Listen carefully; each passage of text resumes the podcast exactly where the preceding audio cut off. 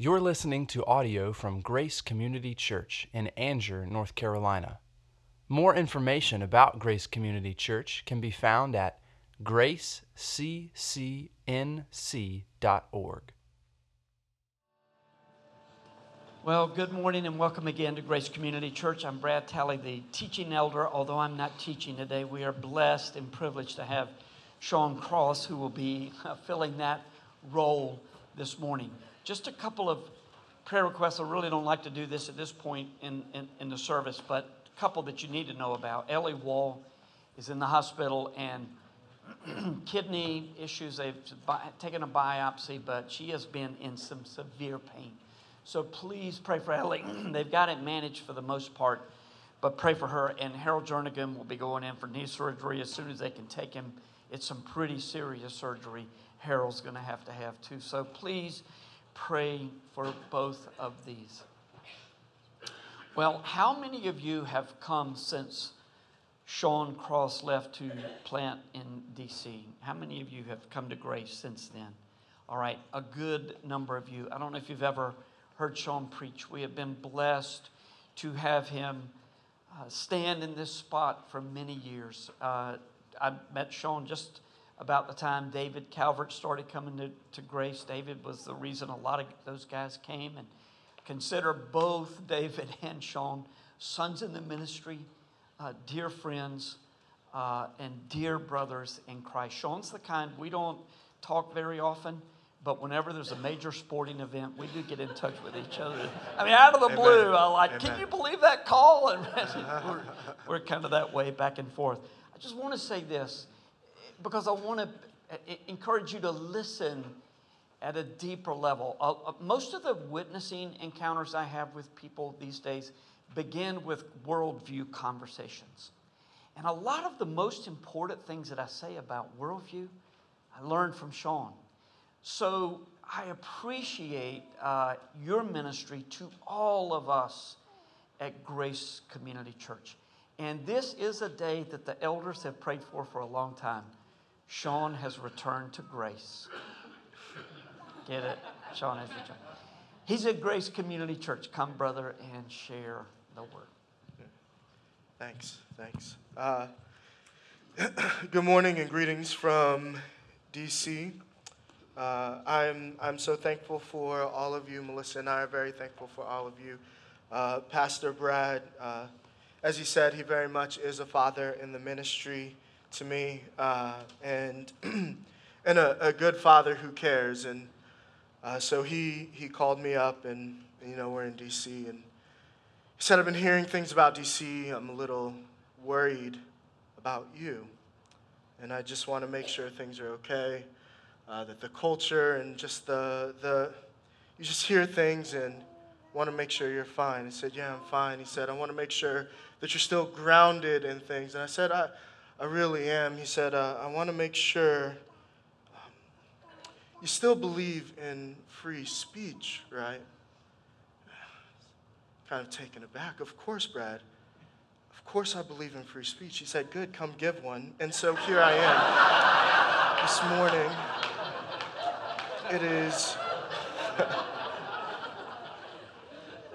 it is uh, good to be to be with you um, it's good to be with family uh, i'd like to call your attention to 1 john chapter 4 so if you turn to 1 john i heard that you're going through the book of john uh, and, and so I, I, I don't want to jump into john but i, I thought it would be fun uh, and, and good to spend some time with the Apostle John, uh, and particularly in this epistle. We're in 1 John chapter 4.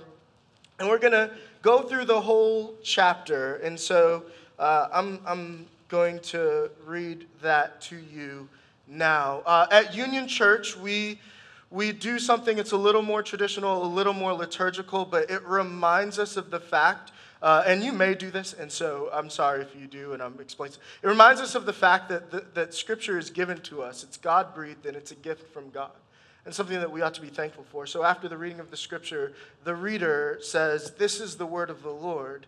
And all who are thankful for it respond saying, Thanks be to God. Um, and so I'm I'm going to do that out of habit, and I'm just going to invite you uh, to be thankful for the word of the Lord with me. And so, 1 John 4, uh, we're going to read the entire chapter. It says, Beloved, do not believe every spirit, but test the spirits to see whether they are from God. For many false prophets have gone out into the world. By this you know the Spirit of God. Every spirit that confesses that Jesus Christ has come in the flesh is from God, and every spirit that does not confess Jesus is not from God. This is the spirit of the Antichrist, which you heard was coming and now is in the world already. Little children, you are from God and have overcome them, for he who is in you is greater than he who is in the world.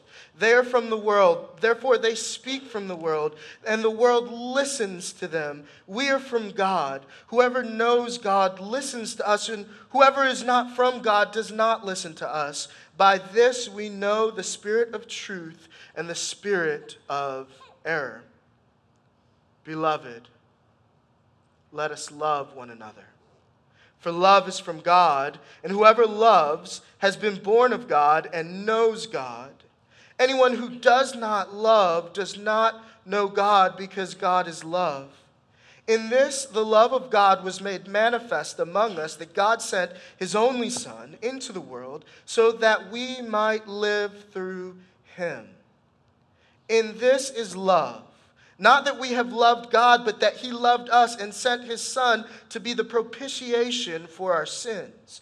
Beloved, if God so loved us, we also ought to love one another. No one has ever seen God. If we love one another, God abides in us, and His love is perfected in us. By this we know that we abide in him and he is in us because he has given us his spirit. And we have seen and testified that the Father has sent his Son to be Savior of the world. Whoever confesses that Jesus is the Son of God, God abides in him and he in God. So we have come to know and to believe the love that God has for us. God is love. And whoever abides in love abides in God, and God abides in him. By this is love perfected with us, so that we may have confidence for the day of judgment. Because as he is, so also are we in this world. There is no fear in love, but perfect love casts out fear. For fear has to do with punishment, and whoever fears has not been perfected in love. We love because he loved us first. If anyone says, I love God, and hates his brother, he is a liar. For he who does not love his brother, whom he has seen, cannot love God, whom he has not seen. And this commandment we have from him whoever loves God must also love his brother. And this is the word of the Lord. Let's pray. Father in heaven, we are so thankful that by the blood of Jesus we have been called your children. We have been brought near. We have been brought into the fullness of your covenant with us, God. We are thankful that you have not left us alone, that you have given us the testimony and the teaching of your apostles, and more than that, you've given us your spirit by which we see, hear, believe, discern, and are transformed. So would you? By the power of your Spirit, teach us this morning. And, and may the words of my lips and the meditations of our hearts be acceptable in your sight, O God, our rock and our Redeemer. In Jesus' name, amen. So I joked before about that conversation with Brad, uh, but here's the thing we do live in DC, and DC is an interesting town. Uh, we love it. It's home. It's, it's been home now for nearly five years, which is crazy to say and to think about. Um, we love DC, uh, but in, in DC, it is easy to see what John is talking about in the beginning of this text. There are competing spirits. There are competing worldviews. There are competing ways at, uh, uh, through which, or lenses through which, we see the world, process life, truth, God, all the things that are and that matter. This is a fact. It's one that we, we can't turn our eyes away from. And yet, as we start this, that's not, John is telling us something, uh, he's telling all of us something, something that's not just for people who are in cosmopolitan, uh, largely progressive areas like DC. Uh, it's for people who follow Jesus throughout the world. John starts out this chapter by telling us that there is cosmic, eternal battle happening amongst us, in our midst, all around us, that there is a cosmic war that is being waged. And it is not between the forces of one nation and another, though we see that even as a result of, of that cosmic battle. It is between the Spirit of God and that which comes from God, the truth of God, the reality of the lordship of God, and the spirits that are opposed to God. And that that battleground is not simply fought. And so it's funny when you live in DC and people are, you meet people. So, for example, uh, I was at uh, the annual meeting of the Southern Baptist Convention in Birmingham, Alabama, a couple weeks ago. And you meet people from DC, and there's this this real sense of like, oh, you're from DC. How do you, how do you deal with that? So much is happening there right now, and there's this idea that what happens in the Capitol building or the White House somehow is like what life in DC is like, and it's just not. Like, we, we hardly even think about the Capitol building or, or the White House in terms of we don't see it every day. It's not like everywhere we walk when we drive to school, there's, there's debates and there are Congress people like talking, you know, and, and we're getting asked our opinions on this, that. And like life there is like life here. There's just a lot more people there, right? And, and, and part of the reason we get asked that is because there's this understanding that a lot of important stuff is happening in the city in which we live right? When we talk at a national level, uh, when you have the Supreme Court building and the Capitol building and the White House, right? A lot of important stuff is happening there. And there is a tendency to believe that some of the most important battles that are being waged in the world right now are happening in those three buildings right? But the fact is, there, the battleground is, is all over the earth, and that there is cosmic war that is being waged at a higher level than that. And you, you are the field, like we are the battleground in which this spiritual war is being waged. And John is telling us that. John says, Do not believe every spirit, but test the spirits to see whether they are from God because many false prophets have gone out. So here's the thing regardless of where you live, in this country or in the world, you are always, we are always being confronted by the forces of evil, by the forces of darkness. I, I want to set these stakes high enough for us so that we can see how critical what's to come is. We are in the middle of a battle, a deep spiritual battle. And there are the forces that are opposed to God, and there are God's forces. There is God's Spirit and at every moment, the spirit of the enemy is contending with the spirit of God in our lives, in our hearts, in our church for our unity, for our joy, for our peace, for our hope, for our allegiance, for our worship. Every image that you get, every message that you get is either calling you to follow, to serve, to prioritize as highest king and highest allegiance Jesus and his kingdom, or something else. The spirit of the enemy denies Jesus and the centrality of his kingdom. That is, that Jesus is the Christ, the promised Messiah, the Son of the living God. The stakes are high. And John does not want us to be caught unaware, to be caught off guard. He wants us to be able to discern, to test the spirits. And the way that he teaches us to do that might actually be surprising. N- not necessarily surprising in its content, but, but just listen, because he says, By this you know the Spirit of God. Every spirit that confesses that Jesus has come in the flesh is from God. And every spirit that does not confess Jesus is not from God. That's pretty simple, right? But it's actually pretty surprising. Let me read it again. Every spirit that confesses that Jesus Christ has come in the flesh is from God, and every spirit that does not confess Jesus is not from God. The sign here that John gives us, the test, is the incarnation, is the person of Jesus.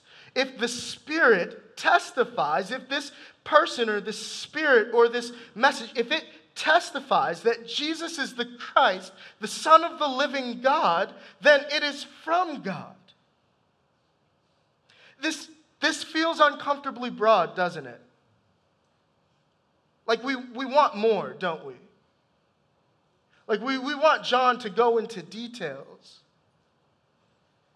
And and, and if I were to just say this and not root it in John, because listen, this isn't me saying it, right? This is the Apostle John, the one Jesus loved.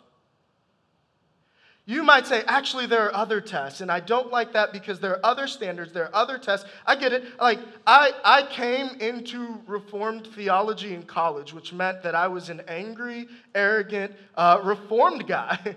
and now, hopefully, I'm just not angry and arrogant, although sometimes, right? Like, but but there are these, these tests that we want to set up, these standards that we want to include. We want to say, yeah, that and. Yeah, that's great, but what about this? And it reminds me a lot of Mark chapter 9, where the disciples uh, see that somebody is casting out a demon in the name of Jesus, and they're like, uh, Jesus, should we stop him? Because uh, he's not with us, right? Like, He's over there. He hasn't been walking with you. Like, he hasn't gone to the Jesus side seminary like us. Uh, we don't know his credentials. He's casting out demons and he's using your name. Should we stop them? And Jesus says, He says, uh, No. Anyone who is not against us is for us. What a strange way to say that. Because we like the disciples, like the people of God, Israel, we tend to frame that the other way, don't we? Anyone who is not for us is against us. But Jesus says just the opposite. If they're not against us, if they're not preaching against me, then, then let, let them live and let them do that work because they're doing it in my name. There's another story that's really, it's a lot like it. It's in Matthew 12, and Jesus casts out a demon. Now, this is Jesus, the Son of God, the Christ, casts out Jesus. And the Pharisee says, the Pharisees are looking at him and they see a demon possessed man cast out by Jesus. And their response, he must be doing it in the name of Satan. It's a trick. That's their response. They've seen a demon cast out, and they're trying to figure out, like, what's his angle? What's Jesus' angle? House divided. And they say, yeah, he cast them out in the name of Beelzebub. And and Jesus says, No, a house divided against itself can't stand. If, if, we're, if we're casting out demons in my name, it's because it's in my name. It's about me. This is the test. We are, like, what we see in Jesus and what we see in John here, in John's letter here, is that we, we tend to think about things in terms of who's on the outside, and Jesus tends to think about terms on who is, who am I bringing in? And that's a remarkable statement. They, the sign of being from God is that confession of the incarnation of Jesus. And so he says, this is the spirit of the Antichrist, is the one that does not confess Jesus. It, it may have other marks that look good, But if it doesn't confess as central Christ, Jesus, the Christ, the Son of the living God, then it's not from God. And they're coming at you. These forces are coming at you with this message. And then John encourages us. He says, Little children, you are from God and have overcome them. Because if you're from God, God is in you, and greater is He who is in you than who is in the world. So those spirits speak from the world and to the world, and the world hears them. My spirit testifies from me and from my son and my children, and they hear us. So we see the stakes,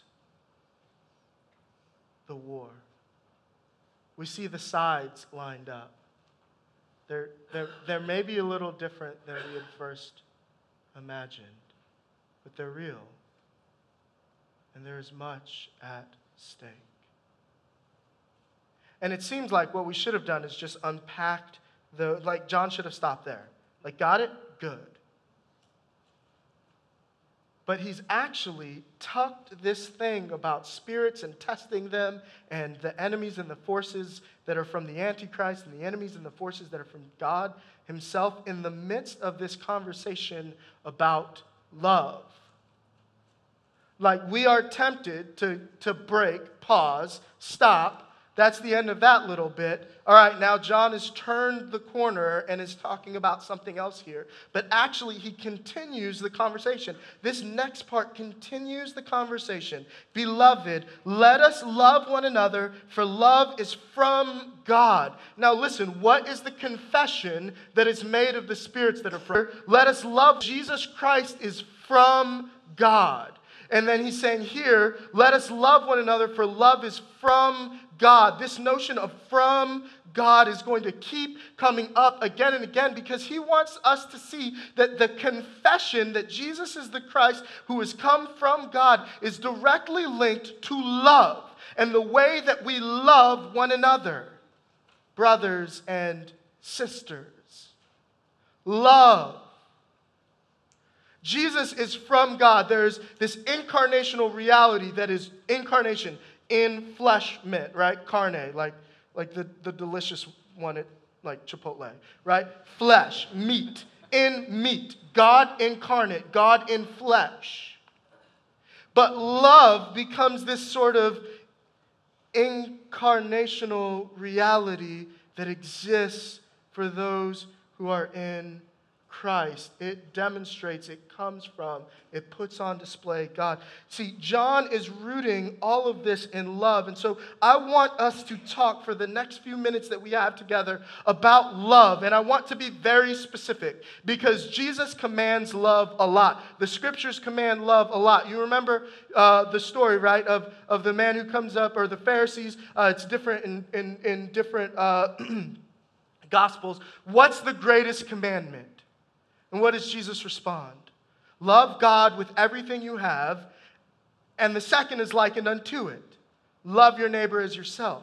Or you may remember the Sermon on the Mount where Jesus breaks off for a second and he says, You've heard it said, you should love your neighbor and hate your enemy. But I say unto you, love your enemies, pray for the ones who persecute you, bless them. So you've heard from Jesus, love God, love your neighbor. You've heard from Jesus, love your enemies.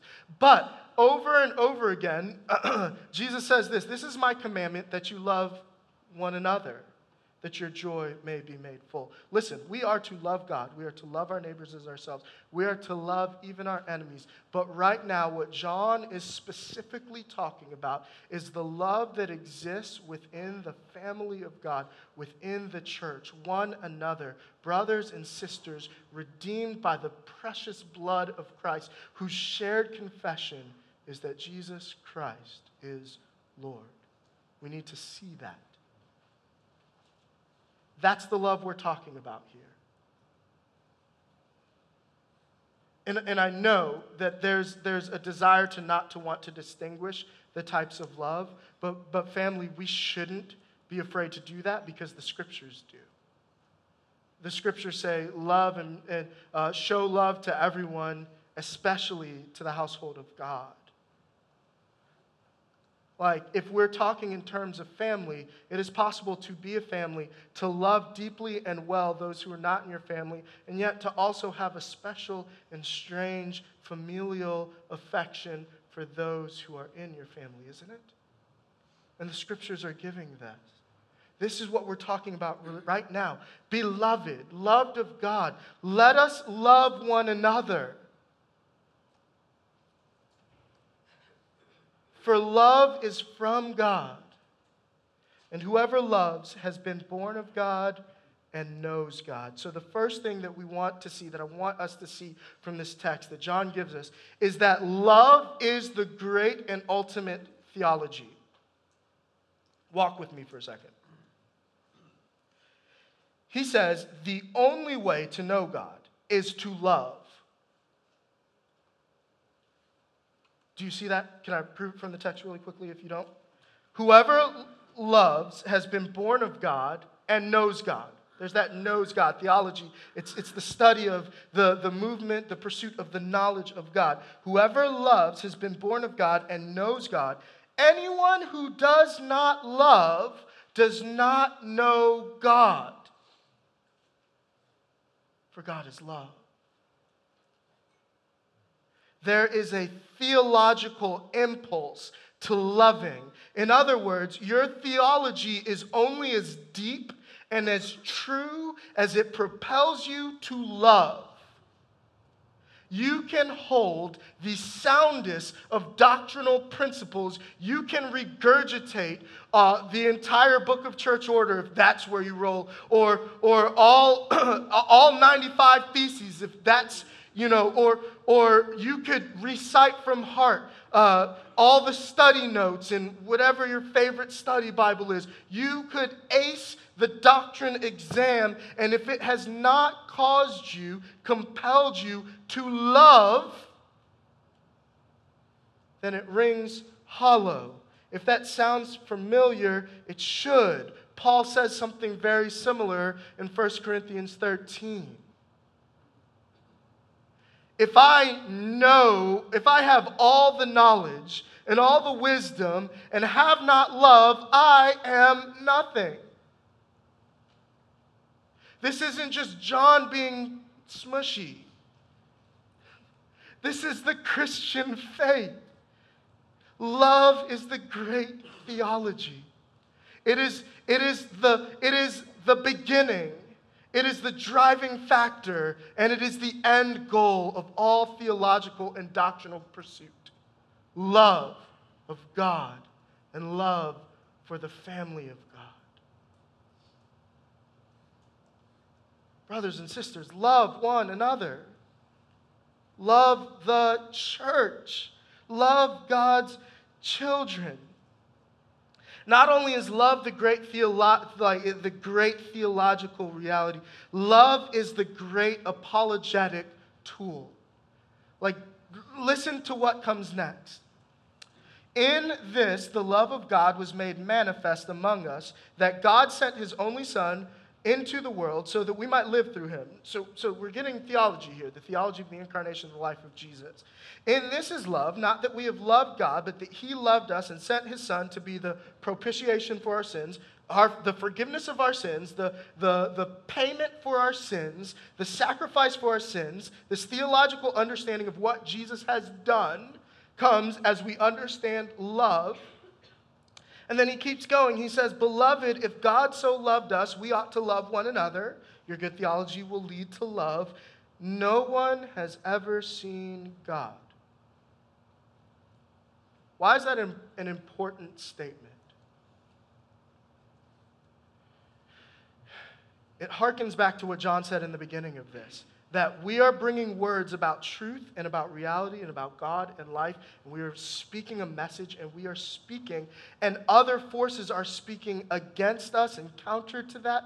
And listen, people do not just naturally turn to God. They haven't seen God. The people long for what they can touch and see and smell. Like God isn't, isn't like an immediate reality to every person. It's not like, oh, here's this table stand tall thingy, right? Like I see it, I touch it, I believe. Like God is not that for people. And so we know that, and we use all of these apologetic tools, right? Here are the proofs of God. Here's evidence that demands a verdict. Great. Do that, please. I love it. I do the same.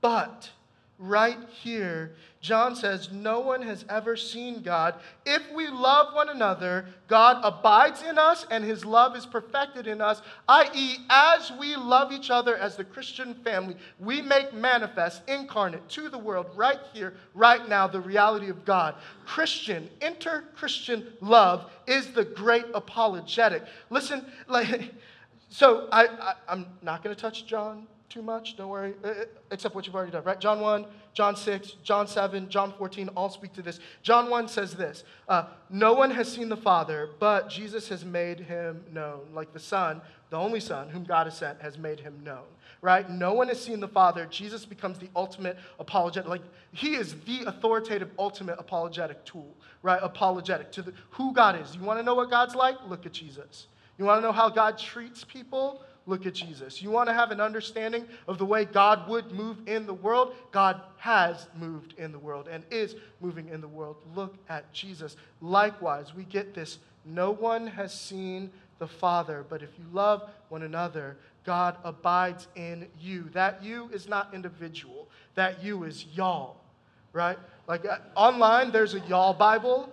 And like after, at first, I was like, this is just delightful but it is actually so helpful because 99% of the times we see you in the Bible and we're like, I personally have to do that when it's a y'all. Y'all.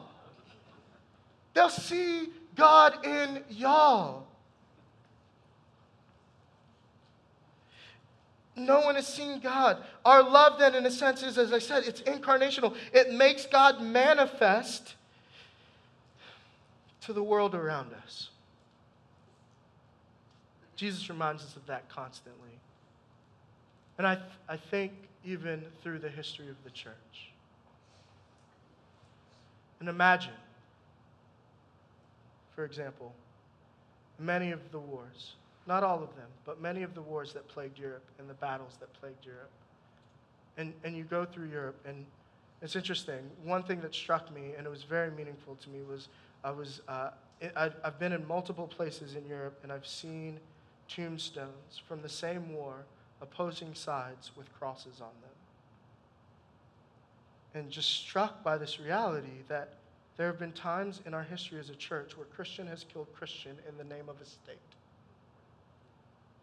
And for a second, just run this with me for a second. Imagine the witness. Imagine the testimony if brothers then it was brothers, had laid down arms and said, I will not kill my brother and my fellow citizen in the kingdom of heaven in the name of the king of this temporal, soon to be dust empire or state. Right? Like this one hits close to home, doesn't it? Imagine the witness of the American church.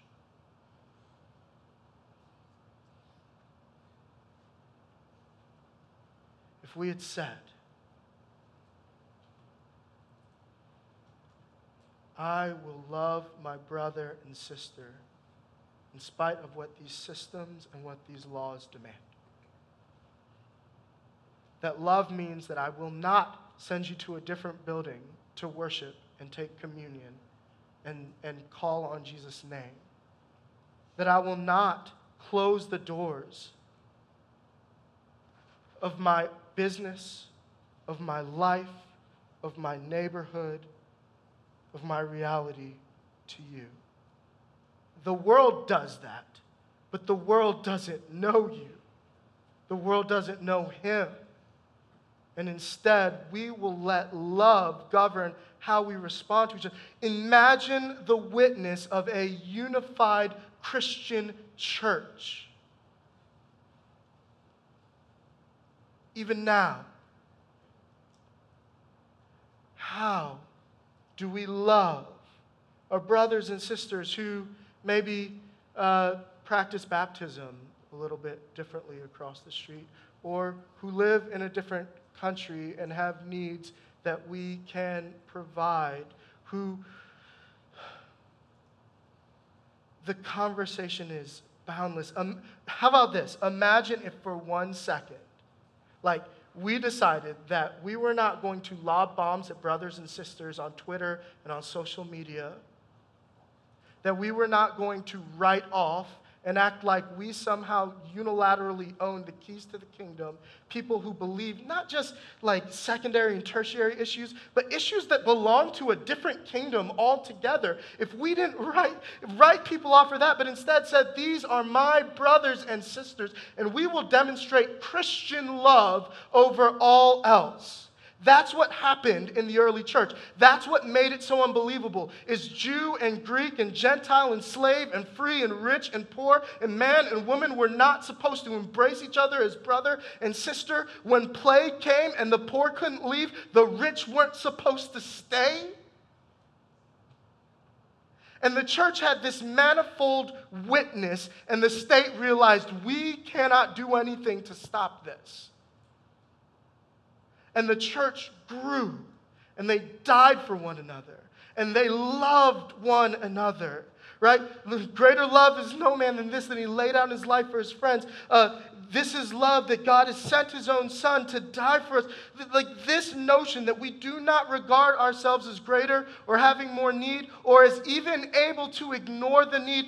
And so we can talk about this on a grand level of anybody in the planet, but at the very least, our brothers and sisters in Christ. This is what John is talking about in this like we make God manifest in the world as we love one another.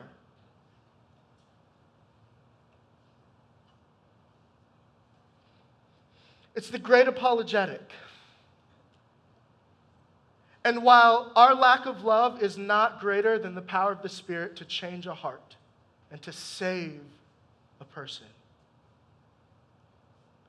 let us not pretend like somehow that excuses the damage to the witness that we do when we fail to love one another well. Now, that's grand church level, and that's also Grace Community Church level. And let me tell you, like, I've experienced and seen firsthand, poured out on one another, the love of God. Grace Community Church, you love one another well. And I want to make sure to commend that to you, even as I challenge us as a people to love bigger and better and more fully in Christ. You love and care for each other's needs.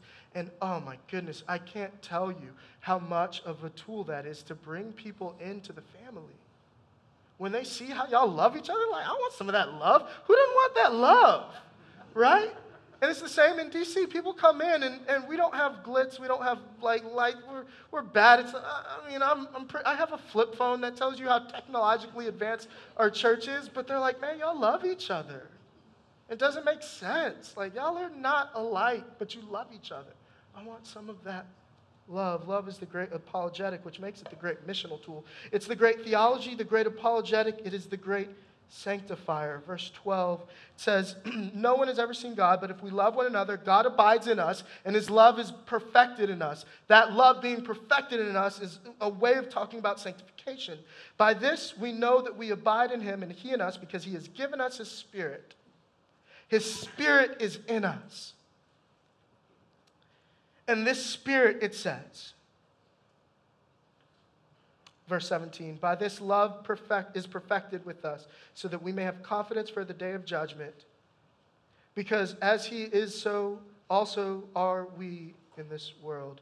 There is no fear in love, but perfect love casts out fear. For fear has to do with punishment, but whoever fears has not been perfected in love. Sanctification is the process by which God takes us from self centered, sinful people and transforms us into the likeness of Jesus. And He does that by His overwhelming, powerful, spirit driven love that melts fear from us. Like, this is a gospel love. Love deepens us in the gospel because it reminds us of the gospel truth that there's nothing we can do or fail to do that will make uh, us be more or less accepted than we already are in Christ Jesus because Jesus has done it. It is finished. Christ has won, and he has purchased you by his blood. And there is no condemnation for those who are in Christ Jesus. You are free, and whom the Son sets free is free indeed. These aren't just cheap cliches that we, we can like rehash into songs. They are meant to give us life forever. That's why we sing them in the songs. They're meant to, to, to root us in the fact that we need not fear because God has finished his work, even as he is working in us already, but not yet. And that sanctifies. And then ultimately, it binds the church. And this is where we're going to stop. We love because God loved us first. If anyone says, I love God and hates his brother, he is a liar. For he who does not have love for his brother whom he has seen cannot love God whom he has not seen. If you want to be in God's church, you must love. You must love. You must love God. You must love God's people. You must love your neighbor. You must love your enemy. And if you don't love, if you are not characterized by love, marked by love, then there is real reason to question whether you've experienced and seen and tasted the love of God. Brothers and sisters, this is of dire importance. How do we love then? I'm just going to give you three things. They're simple. Number one, believe the gospel. We love because God loved us. This is the gospel that when we were unlovable, raggedy, dirty, just sinful, hating God, God loved us and demonstrated his love by sending Jesus to die for us. The gospel roots you in the love of God. It is that God loved you first. God loved you first. See over and over again how I loved you. See the depths and the immeasurable depths of the love of God. Look deeper into God's love for you. Believe the gospel. And so I would then say if you're here and you have not yet believed the gospel of Jesus, you may be able to love, but there is a depth to love that you cannot understand. Trust in Jesus. He loves you as you are, right now, the way you are. Those things that you, he couldn't love this, that, and the other. He may not love this, that, and the other. He loves you.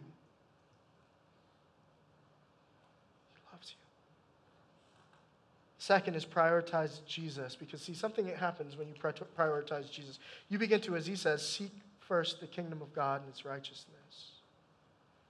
You begin to prioritize the kingdom of God above all else, Jesus above all else.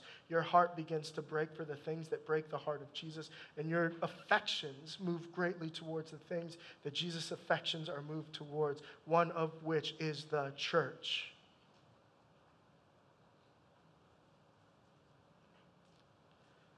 Prioritize Jesus. Look to Jesus, the author and perfecter of your faith. And finally, imitate him. Follow him. What he does, do. Love how he loves. Be patient like he's patient. Receive the outcast like he receives the outcast. Confound people's understandings of God's love by loving the enemy like Jesus did. Jesus Jesus was killed for a crime he didn't commit with people mocking him. And as they were mocking him, he actively prayed, Father, forgive them. Right? He didn't write them off. He, he didn't have a nice long blog that was going to get them. Right? He prayed for them and loved them. Let us do the same. Let us love one another and let us pray. God, we've received great love, and to whom much is given, much is expected. And so you expect us to love greatly. And we want to love well, especially within the circles and throughout the ways that you've called us to love. And so, first, God, we pray that your spirit would allow us to love you well.